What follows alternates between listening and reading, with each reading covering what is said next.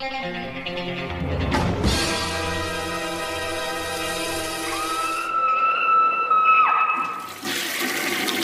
guys, what's up? It is week 304. I have a handful of reviews for you and also starting a new kind of segment. Uh, I'll, I'll, let you guys know what's going on when I get there. But uh, first up is from SRS Films, and I think this had a small release uh, last year, 100 limited copies, and I'm sure it's probably screened at some small places, but I think this is kind of the wide release of it. And this is Night of the Zodiac, and this is a modern day SOV kind of throwback deal, obviously. But uh, you know what? A lot of those they, they're really hit and miss most of the time miss on the throwback sov stuffs this one really had a lot of charm to it and it was pretty clever. And it was the biggest love letter i've ever seen to sov it's kind of funny you know because a lot of the sov movies made back in the day were like made for the video market or they were just made because budget constraints and made really weird stuff like you know the eric stanze early stuff or Shatter Dead or the gore trilogy. A lot of them were there to make money though too like boarding house and blood cult. But uh, now we're starting to get like this this renaissance of SOV, although we've had those throughout the years. But of course, these love letters to these movies, people that grew up with the Polonia brothers and, and, you know Wood Chipper Massacre, now they're out there making movies and they're making these love letters to them, and that's exactly what Night of the Zodiac is. So essentially, what we have here is this aspiring filmmaker, and um, he becomes obsessed with the Zodiac case. He rents out this book from the library, and then he gets this message from uh, basically an anonymous phone call. This is I'm the Zodiac killer. I'm still alive. Um, I want you basically to continue on my murders, and they start to have this correspondence. You really don't know how on the level this kind of guy is. It, the movie's very goofy and very silly, and has a lot of over the top characters, including the landlord who's like guzzling beer, or basically his roommate uh, who's guzzling beer and just being a complete dickhead, metalhead kind of guy. And essentially, what this guy starts to do is make the ultimate like film for the Zodiac, kind of uh, what was that one? The last horror movie, um, where the guy's like making the snuff film and like recording it. he's going to put it in the video store. I believe that's what that one was called. That found footage film, very cool. So he's kind of making this like uh, this Zodiac like uh, film to like be carry on the legacy of the Zodiac Killer and become the new Zodiac Killer himself. But um, the real fun gimmick about it is um, he's obsessed with SOV and horror and all these crazy cult titles, of course. So he essentially starts to kill people um, for inspiration um, in the vein of these SOV movies. You'll see deaths from like Wicked Games, the Tim Ritter movie. Um, you'll see obviously Wood Chipper Massacre, all this kind of stuff in there. Um, love letters to these SOV movies, which is really cute and really funny, and it's super niche. Like it's it's such a small group of people that are going to even grasp or understand this. So this is not for everybody. I do think that people watching it could understand the charm and, and like kind of see that there's a lot going on there. But to be honest, they're not going to get a lot of the reference points, as I don't think that'll destroy the movie experience experience for a lot of people, but it, it definitely added something for me because at first I was like, this is all right, this is very typical, kind of goofy SOV kind of redo, and then they started bringing these references and they started becoming more clever. I was like, this is actually pretty funny. This is actually pretty good. Um, it also reminded me like Video Psycho, which SRS put out, and that's kind of an older, not older, but you know, SOV movie. Um, actually made in the SOV heyday, maybe not heyday, but in the 90s, I believe and uh, so so that kind of deal too. You know, making these snuff films and recording them. But uh, there, there's some comedy, of course, some over the top ridiculousness, self aware humor. Um, it's gory, it's cheap gore, it's SOV cheap, uh, bottom of the barrel kind of gore stuff. But there's a lot of gags and jokes to be had. Um, like I said, this is a love letter, so I think people that are obsessed with SOV or video collecting or tape collecting will get a kick out of it as well. Um, and, and, I do like some of the twist in here. I also like the fact that it takes place in Detroit, not far from my house. And I know these guys are kind of this area, the, this uh, filmmaker, uh, Susanna. Let me see her last name here here, uh, Susanna Kapotowski or Skazy. I'm, I'm, it's a very hard name uh, for me to say. Uh, let me let me give it another try. Kapostasy. Kapostasy? Is that how we say it? So basically, they're like in the. I think they're in the Michigan or Ohio area because the the the movie is dedicated to Video Spectrum, which was in Bowling Green, Ohio which I used to frequent myself. It was a video store in a college town in Bowling Green, and they had a slew of VHSs. Now they cut all the boxes and they had them in there, but it was a place that you could rent a lot of VHSs, even past you know the VHS rental days. But they had a lot of rare, kind of unique stuff in those bins and, and through those. It was a very cool video store, you know. And the it's just basically you know a, a, dedicated or thank you to that video store, which I think is really cool. And the fact that it takes place in Detroit, I imagine these people are from my area, around my area. I know that they're kind of a local regional filmmakers. So, anyways, this is a lot of fun if you're into SOV movies or, or you like love letters or, or kind of regional charm stuff. Then check this out. I think you'll you'll enjoy it. There is some bonus features, of course, a commentary, Blood Cannon Madness, Gore Score, Seance Cypher Dork, Tim Ritter interview, trailer, SRS trailers, and more. There's a lot of cameos from famous kind of SOV directors as well. They're pretty small, but hey, Night of the Zodiac, entirely goofy and ridiculous, but hey, I had I had fun with it. It was a, it was a nice surprise. Okay, the next one is also from SRS Films, and this is Ed Gein the musical. Like I can't make this up. Uh, yeah, this is also a newer film. And the idea of taking something like the story of Ed Gein and making it a musical is so macabre and like tasteless in the best kind of way, but I mean, they're making musicals about a lot of stuff. And I actually thought, you know what, this is kind of a fun idea to do. You know, Ed Gein was a mass murderer. Well, double two-time murderer. A lot of people refer to him as a serial killer or whatever. Eh, but it, it, you know, he was a two-time murderer. All famous movies were based on Ed Gein. I just reviewed Texas Chainsaw a couple weeks back. Of course, that one, Silence of the Lambs, um, Psycho, uh, Three on a Meat Hook, Deranged. All these kind of movies, Ed Gein. Um, so all those movies are based on the Ed Gein case. He was, uh, like I said, from Wisconsin, and the story's pretty infamous. In the 50s, I believe he was uh, he committed all these crimes, necrophilia, digging up graves, you making human furniture, all these kind of things, and like it became a huge myth. So it's perfect to make a musical, right? Because we have some of the truth, but you know, print the legend, not the not the truth, whatever the old west said. So basically, what we have here is a musical version of Ed Gein. And, and, at first, I popped this in. I was like, the budget is really kind of holding this back because like the writing's solid, some of the songs are really funny, and the lead, the guy playing Ed Gein, he has to play like multiple versions of Ed Gein, kind of like his fantasy in his fantasy fantasy in his head and stuff like that, which Ed Gein had and then the actual Ed Gein. So he's basically at least playing two different versions of Ed Gein and the childhood Ed Gein. So, and I think that the lead did a good job. I think that he also, I was singing, I don't know if he's actually his voice there or not, but regardless, he was he did very well for what he had you know all the stuff he had to do and on a budget you know he, he kind of shined through and was the best actor in the movie as he should be you know he's the, he's the titular character some of the side actors, they felt like they're line reading. They didn't seem, or line singing, whatever you want to call it. But then at the end of the day, you're thinking this is a low budget musical. You don't even know if to record sound on set. And a lot of these people, it's an awkward kind of way to do acting is in a musical low budget movie about Ed Gein. It's a lot. It's a lot to ask for. It's a lot to do, and the tone is gonna be a little hard to grasp. You know, do you play it certain silliness? Do you play it more straight? Whatever. You know, you got to find your range, and I think some of the people acting in this couldn't find their range. I do think the second half, I think most of the acting improved. I think Ed Gein's the guy playing Ed Gein was was good throughout the entire movie. Like I said, he has a lot to do. The music's obviously takes on lots of popular musicals. We have Annie, which I thought was really funny at the end. We have other, you know, I think there's a Wizard of Oz song in there too. All the kind of stuff. Come with me and you will see, of course, Willy Wonka. It's almost like every musical you know, every song that's stuck in your head, now it's done in the Ed Gein style with different lyrics and everything like that. So we go over the, you know, Ed Gein uh, committing these couple crimes, getting caught by the police, being in the interrogation, and we get in his fantasy world and his childhood and stuff. And you know, know, I say the second half. After you give give this movie at least twenty minutes before you, if you're not digging it, I think after the twenty minute mark, you're like, I kind of get this. I kind of in this movie now, and the idea how ambitious ambitious it is for you know the budget and everything like that, I, I kind of got to take my hat off to him because at first I was like, I don't know, man, this is this is really rough around the edges, but when it comes down to it, what makes it rough around the edges is basically the budget and like it's very ambitious. Like i think with a bigger budget this would have clearly been better. You know better effects better you know side characters or dialogue or just time to do it. It's really just the budget that's holding this thing back because the idea is really fucking funny. And there's really good moments in here too. Um, and i liked it. For overall i thought it was pretty cool and pretty good. And the idea is, is macabre shit. And you know i think ed gein is one of the, the, the mass murders or serial killers or murderers or true crime stories you could make a musical of. I know that sounds morbid, but he's the one you know, because he's such a legacy. He's almost a legend, of course, unfortunately. But we have a commentary, Blood Cannon Madness, uh, and it seems like they accidentally put the same bonus features on the bottom here as they did for the other one. Now, I do know there is a commentary on here. So that's the only special feature I noticed is a commentary by the director and everything like that. And I think this is the only movie that he actually did. But anyways, I would recommend checking this out if you're in the musicals, if you're in the Ed Gein, if you're in the low budget kind of ambitious cheap cinema. You'll dig Ed Gein the musical. Just the idea that there's a movie called Ed Gein the musical that exists kind of brings a smile to my face. Okay, we're to do another one from the Lukas uh, uh, collection. And we're only doing one this time around, and this is uh, Lilya Forever.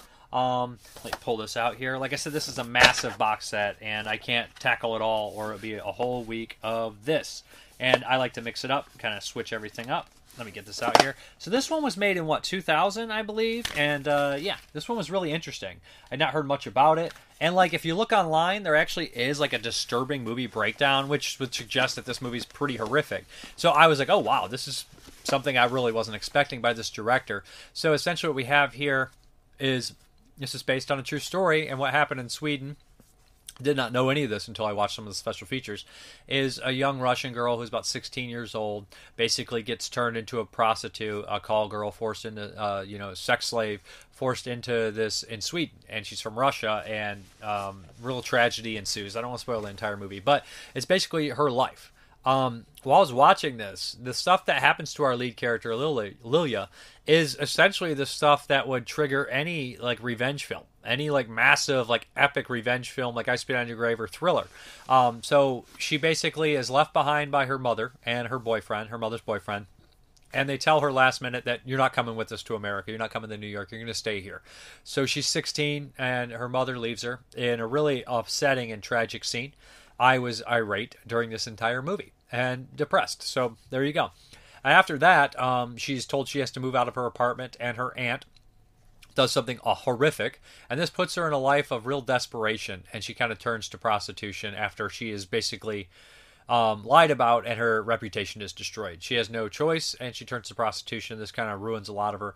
But uh, of course, you know somebody looks out for her, and like without spoiling a lot of things, it, it's it's pretty much as grim as it can get. The worst, the, all the horrible stuff that happens happens. She has one friend in the world who's this young boy who also suffers tragedy. He spends his free time sniffing glue, and they like to go in a factory and just hang out. It's a really depressing, disgusting kind of look at, at like poverty in Russia and just how it is everywhere and how it just seems very cruel and very cold and, and every stereotype you could assume about Russia. Um, so, like, the director decided to make uh, a feature of this movie, of this true story, and he seemed to like he had reservations talking about it. He says it's not his favorite movie he did. He doesn't really particularly care for it, and it, it's kind of maybe just because it was so you know hot topic button issue that he feels maybe he was being insensitive or something along that line or just being like a, a shock picture and you know i think it gets its message across certain in a certain way but i also could see you know censors looking at it as something that glorifies suicide you know that was a problem with a lot of films that they felt were glorifying suicide or something like that um you know i think that I like to think that most people that are watching these kind of films know that you know can make decisions for themselves and understand these kind of things, but you never know. But this movie I thought was really well done. I thought the performance by the lead was exceptional. I thought there was a couple rape scenes in here, and the way they filmed them is very disturbing, very bothersome. But I wouldn't say exploitative. Um, although that it feels just like misery porn a lot of times that people say that like what was that manchester by the sea? These movies where they keep piling it on the lead character and you just actively feel sick or actively feel depressed or something happens in it where you can relate or, or resonates with you. And, and that's what happens in this movie. It has a lot of that kind of stuff going on but it's really well made. And the, of course it has like a good soundtrack you know? You hear like Rammstein and all those kind of a lot of bands and there's club music and stuff like that as well As far as the special features are concerned, we have new interview with Lukas Moodysson, uh, moderated by film programmer Sarah, Sarah Lutton. New interview with costume designer Denise Östholm, moderated by Lutton. Guardian interview with Lukas Moodysson, a 90-minute Q&A with director, filmed at the London Film Festival in 2002. So you know, this movie was kind of a hot topic, like a hot button topic or whatever at the time, and I think it holds up. I think it's a really well done film. Okay, so we're actually going to record the first part of our top 25 of 1980 for the 22 shots of Moodz and horror this Sunday. I'm recording this one Thursday right now. Um, so essentially, what I decided to do. Now we usually draw random retro years, and I'll probably stick with them and do the retro years as well. But instead of just you know, waiting and waiting and waiting. I'm just going to do 1981. Then I'm going to do 82, 83, 84, 85, and we're going to go up. And I know I already did 85. I'll do a rehash, and I'm going to make video essays for everything and talk about the year as a whole. and I'll probably uh, if I redo a year, I'll probably just watch a couple new ones, maybe refresh myself and do the video essay. Um, I'm going to do an uh, intro video eventually for 81 as well, but I want to get some films under my belt. Maybe watch something I've missed, refresh my brain a little bit to see how I'm going to cut this thing together because it's going to be a long, over a long period of time. But I'm doing 1981. Um, they aren't on 22 shots. I'm doing it on my own accord. I just, you know, life is short, time, and a lot of things are consuming, and I just want to hit up certain things. And I'll go through and do the 70s and then the 90s and the 60s, and I'll do everything. If I'm still alive, then I'll, I'll watch every horror movie I possibly can that's made before 2000, and then I'll start going at the ones after 2000. But uh, 1981, we're going to do that, okay? And uh, the first one up, we're going to start with the doozy. And this was a blind spot for me. This was probably the biggest movie from 1981 I had not seen. And I do not know why. It's right up my alley. It's perfect for me. Um, this is a VCI Blu ray, and this is Dark Night of the Scarecrow. Again, it's a TV film. It has Larry Drake, of course, Charles Durning, Lane Smith, and uh, what is the actor's name? I have to remember his name. He's really good in this. Um, geez, what is his name? He's a heavyset guy. Claude, Claude something. Claude. Uh, he's they don't list his name on here, but he's a, he's a big actor. He's in stuff like uh, Miracle Mile and Bride of the Reanimator. He's really great in this. So everybody kind of knows the story this one. It kind of is infamous because you know in '81 it was a, it was a big popular TV movie and it was really good. It was really impactful, and I was just I knew it would be good. I knew it had been hyped up for a long time. I know Joe Rubin's a friend, uh, a fan from Vinegar Syndrome.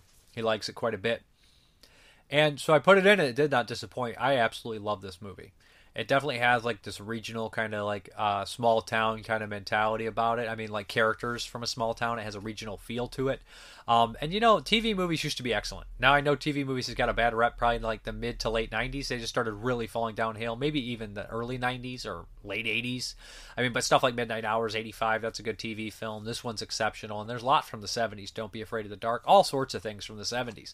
But this movie, Dark Night of the Scarecrow, I was just so impressed with it. Now Larry Drake uh, plays this slow, mentally handicapped character. Think you know the er-, Ernest, Ernest Jim Varney or something, kind of like that, but a more serious character that hangs around little kids, or even like the guy from Critters, who's like an alcoholic that hangs around little kids. There's that weird kind of thing where in, in movies before a certain time, mentally handicapped grown men or, or slow guys would hang out with kids in movies and no one would question it. Nowadays, no. They question it in this one, but nowadays it wouldn't even fly in a film. You know, it's just kind of like a no, we don't do that anymore kind of deal. Kind of also like the the drunk driving grandfather or the peeping tom uncle. They're just not in movies anymore. Those that's just a group of peak characters that they kind of just like we don't want to. That's a little much, isn't it? So essentially, Larry Drake is a completely harmless, very sweet natured, slow guy that has a friend in this young girl in this small town. And Charles Durning, who is a mailman, who never changes out of his work outfit the entire movie. In fact, all the villains never do. They just kind of reflect the jobs and they reflect that small town, kind of just always in their outfits. That's a big chunk of who they are because um, there's not much going on up here in a lot of them. So, uh, but they all are very well realized characters, and they're self-aware of what's happening and everything like that, and, and, they just have nuances that are perfect. They're all great character actors too. So I mean, they're perfect in this. So essentially, what happens is Charles Durning is very upset with Larry Drake hanging out with this girl. He keeps making, you know, uh, pat, saying things like, you know, she's going to get hurt one day. You know, kind of planting that seed that you know Larry Drake is a pervert or something like that. So essentially, what happens is one day this poor girl's hurt um, by a dog, and Larry Drake busts through the fence, and, and when we see her covered in blood, and we think she's dead. Um, now Larry Drake's saying he didn't do it. Um, come to find out, he runs away because he's scared of everything, and he hides in the scarecrow in the field.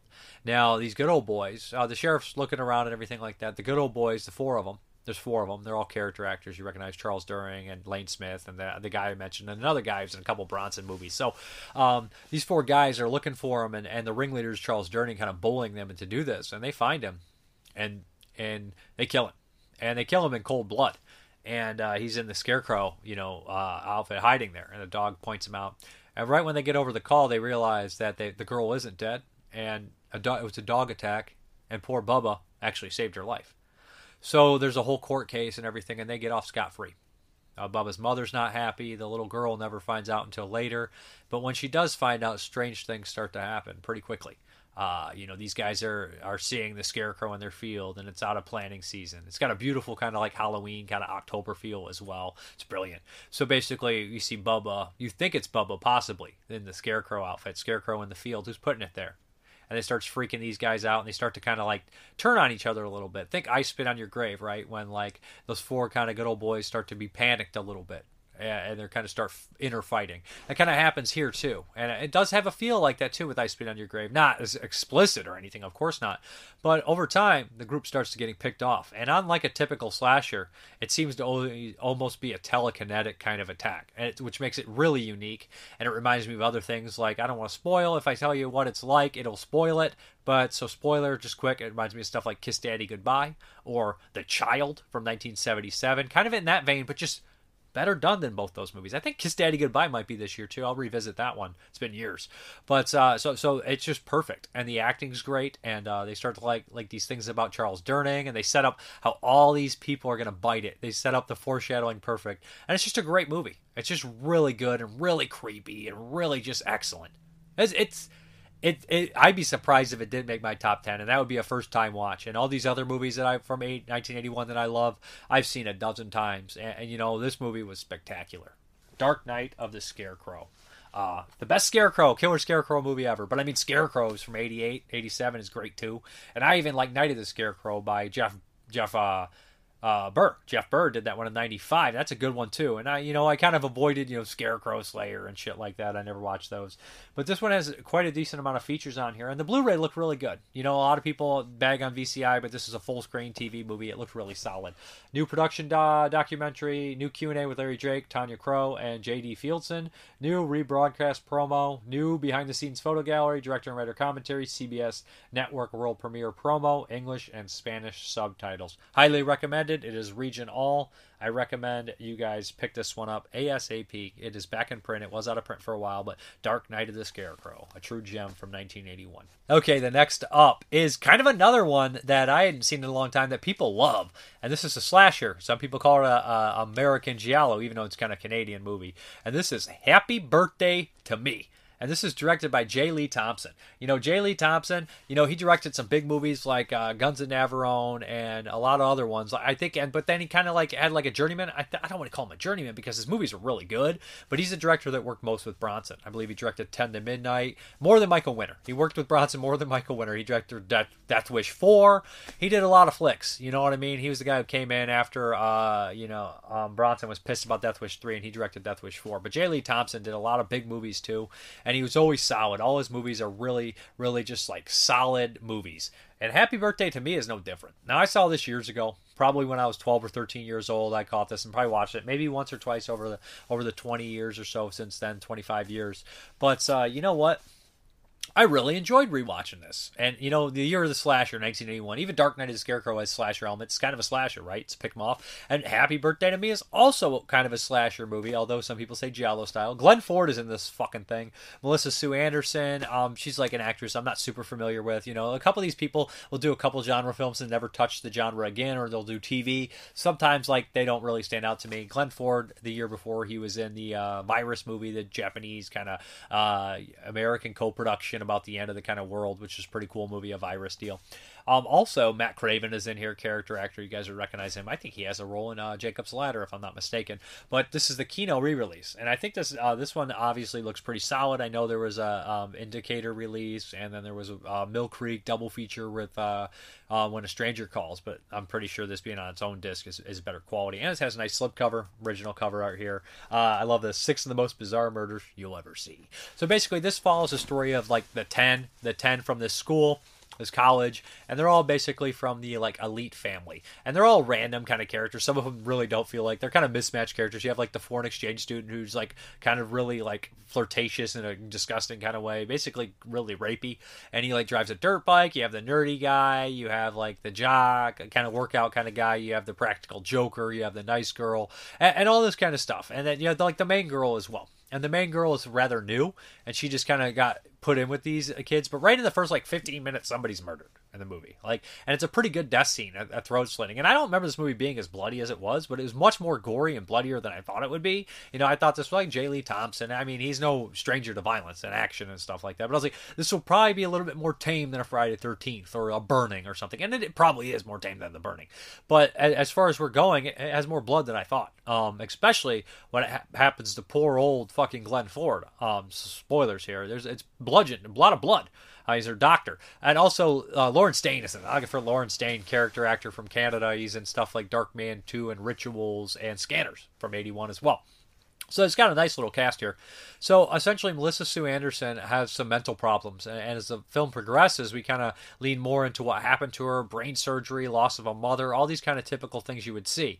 Um, and, and, as it goes on, they they kind of have tons of red herrings. There's a lot of red herrings in this movie, and they leave like something will happen, and then they'll just like cut away for a while, and they won't let you know what happened for a long period of time, kind of letting you like sit on it, like what happened.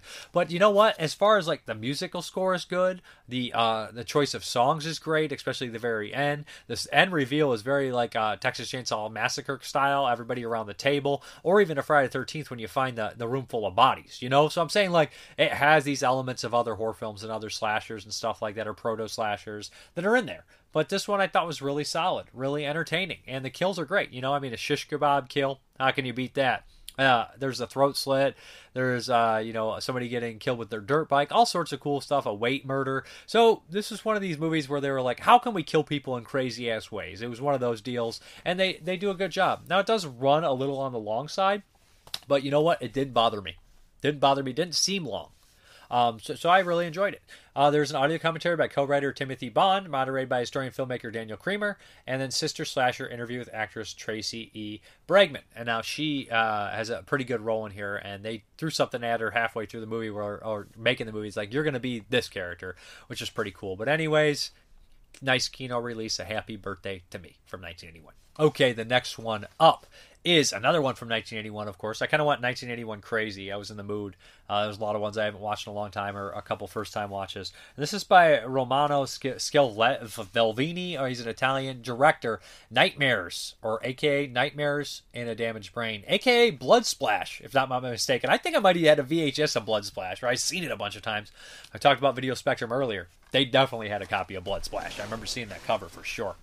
So, Essentially, this one made the video nasties list. I should mention that Happy Birthday to Me made the section three list. This one was on one or two. So, Nightmare or Nightmares in a Damaged Brain has always kind of been a movie that was kind of hard to get when I was really young. So it had like this cult following, this kind of, um, when I was like 12 or 13, I was like, I got to see Nightmares in a Damaged Brain. And, and most of the time it was called Nightmares, kind of like how Butcher Baker Nightmare Maker was usually called Night Warning. I think that those titles, Nightmares in a Damaged Brain, they're obviously all AK names for that, and, and Butcher Baker Nightmare Maker were so off the wall or memorable that people just forced those titles to become the main titles because when people reference them, there's like 12 movies called Nightmares. There's one from 1980 called Nightmares, and we have one from 1981, then we have one from 1983. It's a lot of fucking nightmares. God knows I have my own. But, uh, anyways, Nightmares in a Damaged Brain. So this follows this guy um, played by what is his name, Bard Strife or something like that. Let me get over the controversy too. Tom Savini supposedly did not do any effects on this. He was a core, a special effects, like uh, basically uh, a, not a coordinator or whatever, uh, advisor on the movie. And there's a picture with him talking to helping people, but they credited him doing the effects, and he got really pissed off. That's kind of one of these movies called the fame kind of deals. Besides being on the video nasties list, but essentially what we have here is half the movie is Maniac a lot of kind of seedy streets of this character walking around when they get released from I think it's I think it is uh, New York and they're walking around the streets and peep shows they get released are supposedly cured. We see some of their nightmare visions, um, what they have, including a, a, a, decapitation and gore and glimpses. And throughout the movie, we get more and more of that until the final reveal at the very end, and we see why this character is the way he is, how he he sees sex and all these kind of messed up things that he has in his brain. So um, the first part of this movie is him kind of walking around the seedy streets of New York, going in a, a, strip booth and peep booth, and you see all the marquees in the background of different movies and stuff. And that's all pretty cool stuff, you know what I mean? And like you get that slice of sleaze from the '81, you know, very similar to Maniac or Basket Case, or you know those kind of movies that take place, or Miss 45 that are just gritty, nasty city sleaze.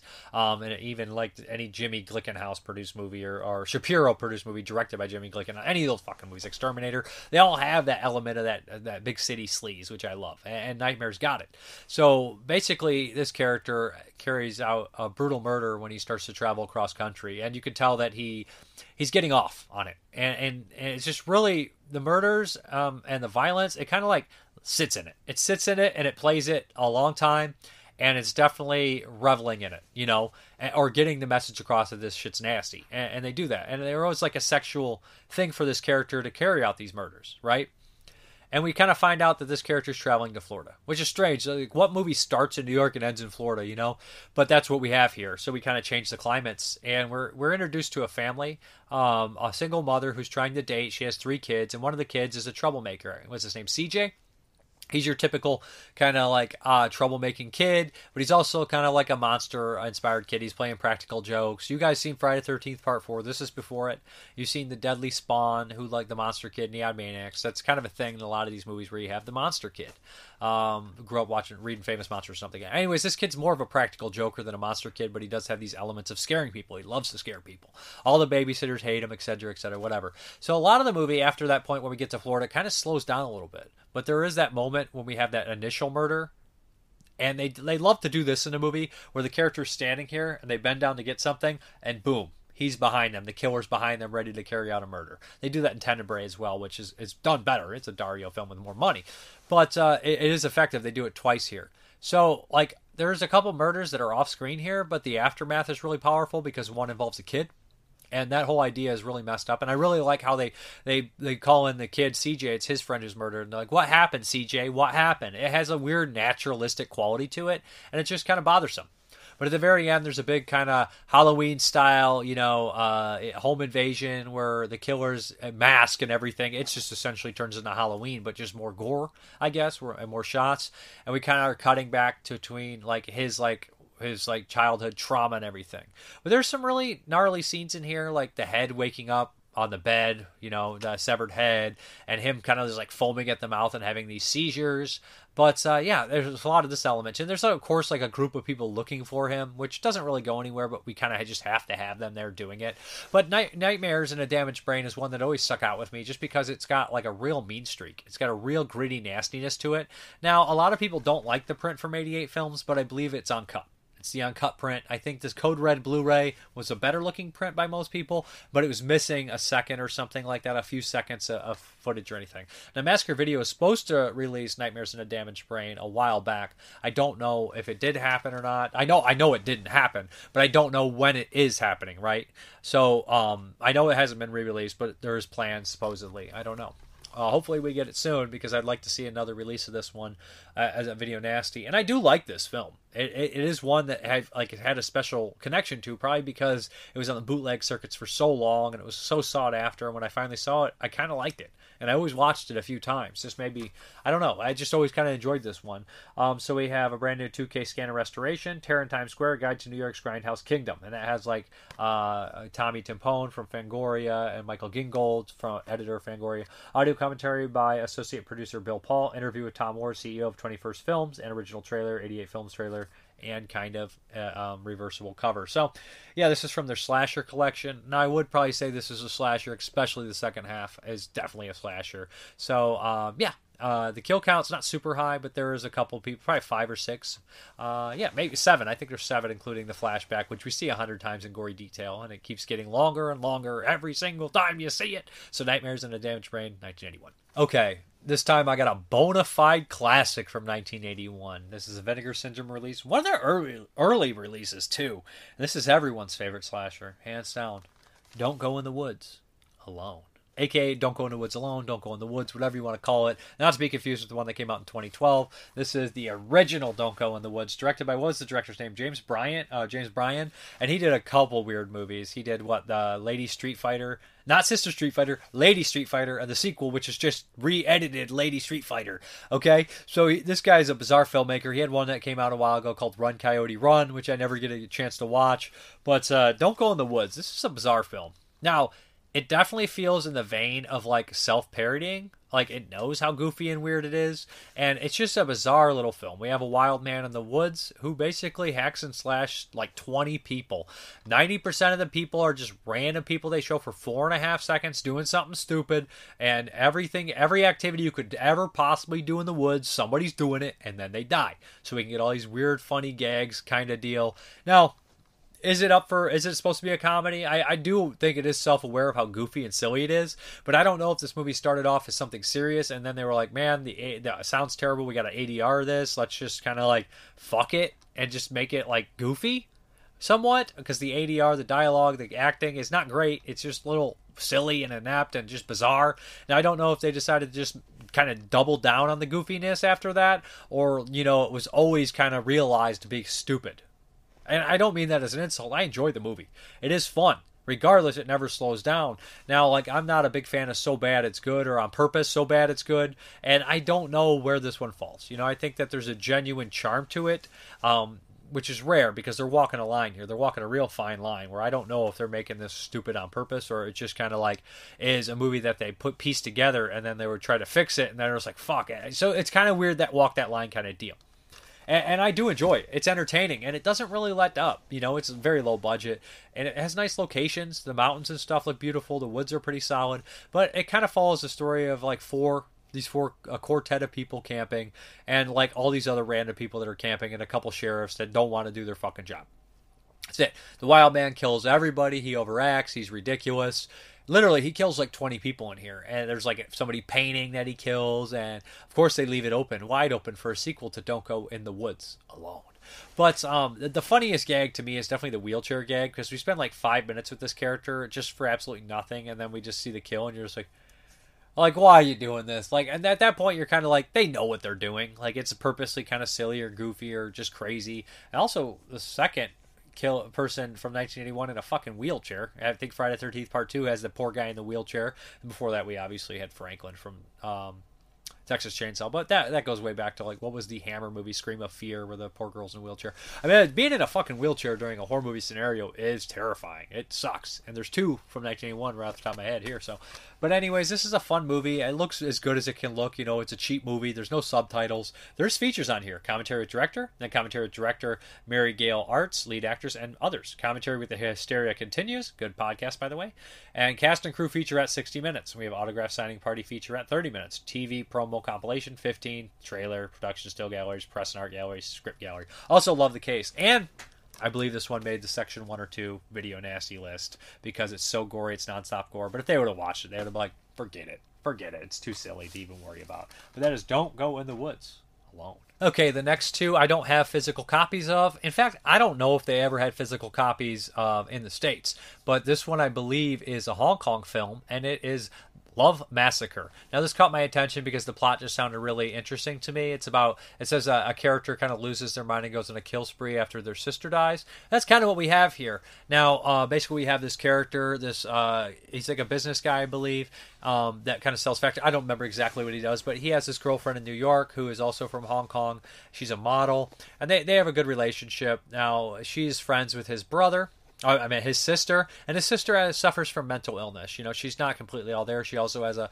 a boyfriend as well, and she's kind of slipping from reality. The uh, the brother doesn't really like he's worried about her and all these kind of things, but he doesn't really like her boyfriend.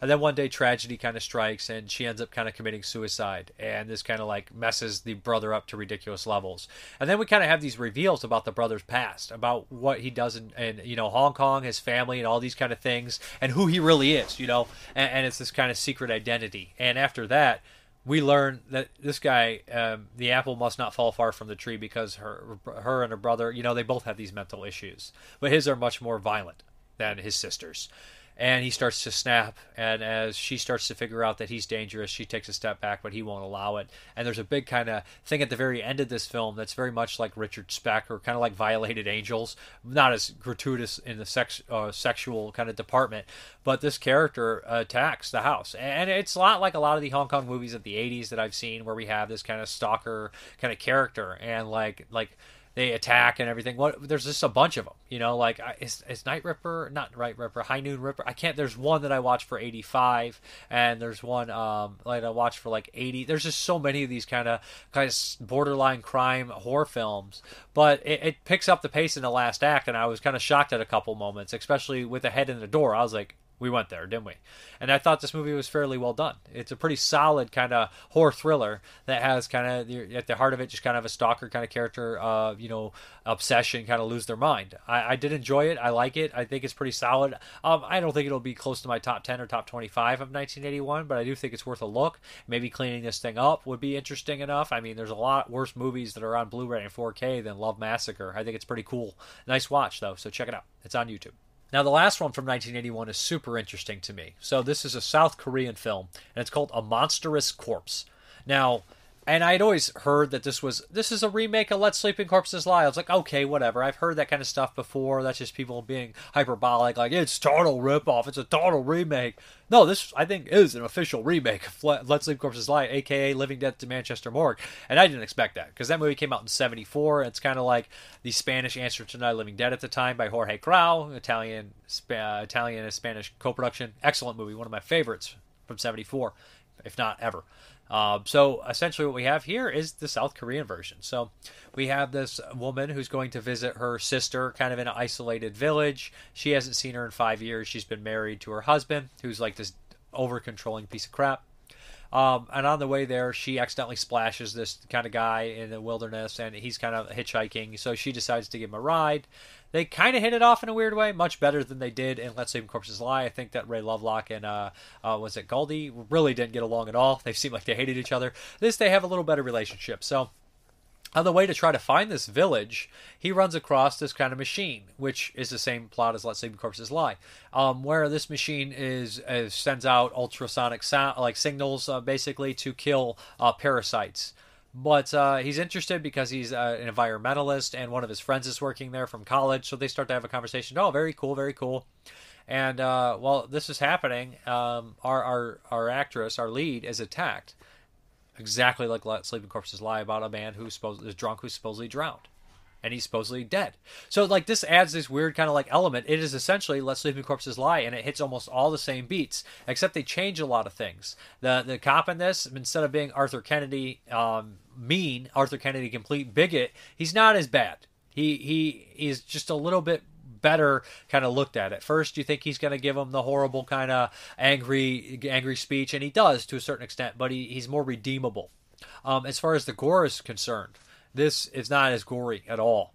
It's not as bloody. It's not as explicit. Not even close. Not even by a country mile. It's it's kind of very light on the gore and violence. Now there is kind of and, and you know it's really shoddy on the effects too. I'll, I'll say that. Like the effects aren't great. The zombies look cool, but they're not excellent. I mean, it even has the crypt scene and stuff like that, but instead of like ripping guts out and eating flesh, there's more breaking of necks. But I will say the lighting's cool. The lighting is in that classic kind of South Korean, you know, like suddenly in the dark. I think this is from 81 as well, but like kind of bizarre, kind of ultra colored lighting, which in the 80s, you know, South Korea kind of had more of, which you wouldn't expect when you watch their movies nowadays. You wouldn't expect that kind of those those blues and reds and stuff like that. You know, that's more Italian style from the time, and, and it kind of has that occasionally, especially in the crypt. But you know, it does almost beat by beat and does all these things except less explicit. And then the ending is pretty cool. I thought the ending was nice. I thought they were going to kind of completely wuss out on the ending. You know, kind of like how Last Sleeping Corpses Lie is really dark, really, really dark ending. Um, excellent ending, excellent movie. But this one, it's not as dark, but it is dark. And it does go some places there. So, like, I did like seeing the weird differences. It was really fun comparing them. And it's really weird to live in a world where Let Sleeping Corpses Lie got remade in 1981 in South Korea. Think of that. Like, how many movies ha- are out there that you don't know about, that you don't know much about, that haven't really been widely rediscovered? Millions, hundreds, not millions, but hundreds. And, just the idea, I was like, this is so fucking cool that this exists, and I did enjoy it. I love comparing it. There's an HD print floating around. Now, it's it's not a great print. I don't know if it's completely uncut because a lot of those times they'll have these South Korean prints and like we restored what we could. It's missing like five, ten minutes, whatever. It's missing all the gore or sex or whatever. This one was it was about an hour and 26, 27 minutes. It's on YouTube as well, and I enjoyed it. I thought it was pretty cool, pretty good stuff. Um, just don't be surprised how close it falls. Let Sleep Corpses Lie, but be you don't be surprised either that it, it skips on some of the gore and it changes the ending to a certain extent. But good stuff, entertaining stuff. Yeah, good, enjoyed it. Last up is the Patreon pick, and this was picked by John Wilhelm, of course. And this is Death Promise from Vinegar Syndrome. What year was this made? This is this feels so uh, 77. This feels so like independent, right? Um, I don't know if a studio had anything to do with this, but it's a lot of fun. Okay, and I don't mean that as insult. People say when they tell you it's a lot of fun, that means your movie's bad. No, fuck off, man. Movies are supposed to be for entertainment smell your own fun. I mean, I love all types of movies, art films, entertaining films, whatever. But a lot of fun does not an insult. I think whoever started that was just wrong. So, uh, Death Promise. Uh, so basically, what we have here is this is a nonsense movie. It's in New York, and the landlords are hor- landlords are horrible. You know, they do awful things to these these tenants of the apartment. We have two guys that know martial arts. One of the guys, uh, his, his father is like this ex boxer, is a tough guy. He's been dealing with these these landlords for a long time, and he's sick of it. So essentially, these uh, these these crooks or these goons keep like doing horrible things to the uh, the apartment buildings. You know, trying to start a fire, uh, turning off the water, turning off the electricity, th- letting rats loose, all this kind of shit and these these guys are they're sick of it. They're tired of it, and they're going to revolt. Um, so essentially, one day we kind we kind of learned that it's all done by like these four or five landlords that are, really awful, and they're all like from different walks of life, different styles. We have like a pimp, we have like an Italian mobster, we have like kind of like a rich kind of real estate guy, and we have a judge, and then we have the ringleader, and he answers to somebody as well, like a Mister kind of was that guy from uh, uh, Inspector Gadget, just petting a cat or, or James Bond or something, Blofeld. So like you're just like petting a cat or who pets the cat? Is it Blofeld or is it whatever? Doesn't matter. So so it's just really strange, right? Um, like that we have all these kind of different styles of guys, and they're all like ridiculously over the top, like stereotypical but fun. Um, and eventually, what a tragedy strikes, and somebody dies, and these guys aren't gonna, you know, they're not gonna just lay low. So we have a training montage, which is in the vein of like a classic kung fu movie, right? From like the Shaw Brothers or Golden Harvest, where this guy learns this new technique and he's a super badass, and then he kind of goes back and he is told how to like he's given the information who these guys are. His buddy has already been casing around and knows all of them, so they start to pick all these guys off really ridiculous ways and, and just desserts, right? They're absolutely ridiculous. They have a lot of fights. Some of the fights aren't great or aren't convincing, but the end finale is really cool and really entertaining as well. Um, it, it's a, it's sloppy, but it's fun. Does that make any sense? The script is not is not a work of art. Let's just put it that way. Um, the bad guys are fun. The revenge is fun. The the martial arts is like kind of chintzy sometimes, but it is still fun. I did enjoy it for the most part. The movie's a fun. It's a fun little movie. It's a little budget exploitation film. It's a revenge picture. Be a good double feature with Homebodies, right? From is that seventy four too? I love Homebodies.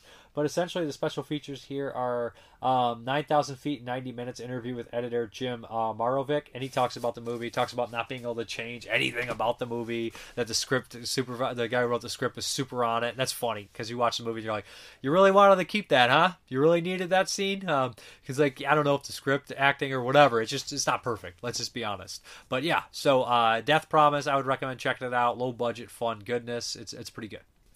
Let's do questions, comments, all that stuff. Kurt, I enjoyed Biozombie. I just watched The Cynic, The Rat, and the Fist. Thanks for reviewing last week. It was good. You're welcome.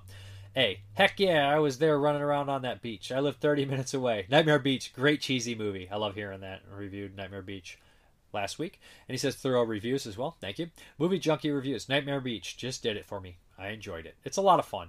Stephen Hyde, love your channel. You're cool. Thank you very much. Um, Ilk Vomit, is Jeremy on vacation from the channel? Been a while. I'll get him back. I'll get him back. He's busy.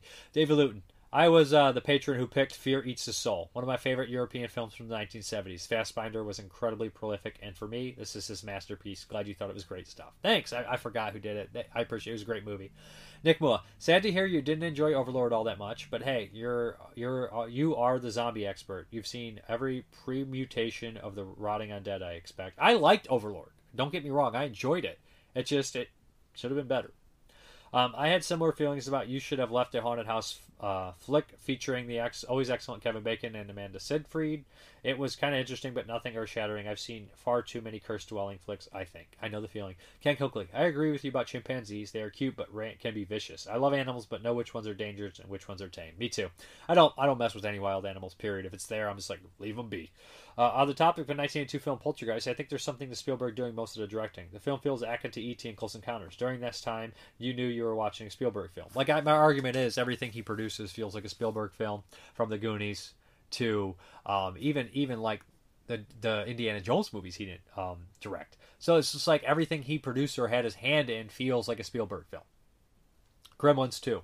So like I just don't understand why Hooper is the one that didn't direct it, but everyone else directed their movies. Just doesn't make any sense. People be consistent. So this week's question of the week: top ten favorite horror films from 1981. Please give me a top ten list in order. That would be greatly appreciated. If you only have five, that's fine. I'm going to do the numbers and crunch the numbers and make sure that it's listed from 1981 on Internet Movie Database. That's how I go about it. But yeah, please do that. I'd be greatly appreciated.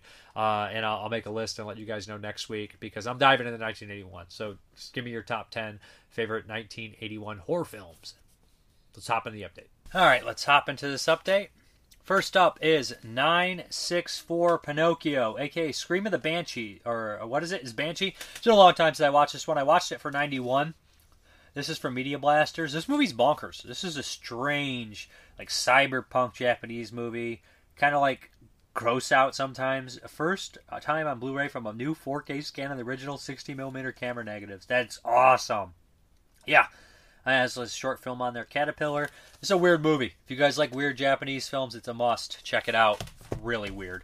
Then we have another kind of strange Japanese film, uh, Hair Extensions, which I've never seen. This is a Sono film. I watched a lot of his films, and they are really bizarre and really excellent. This one is a Blu-ray as well. Look forward to watching this, upgrading my DVD. Never even watched the Blu-ray. This is a, a rare short film from the director. Usually his movies run very long.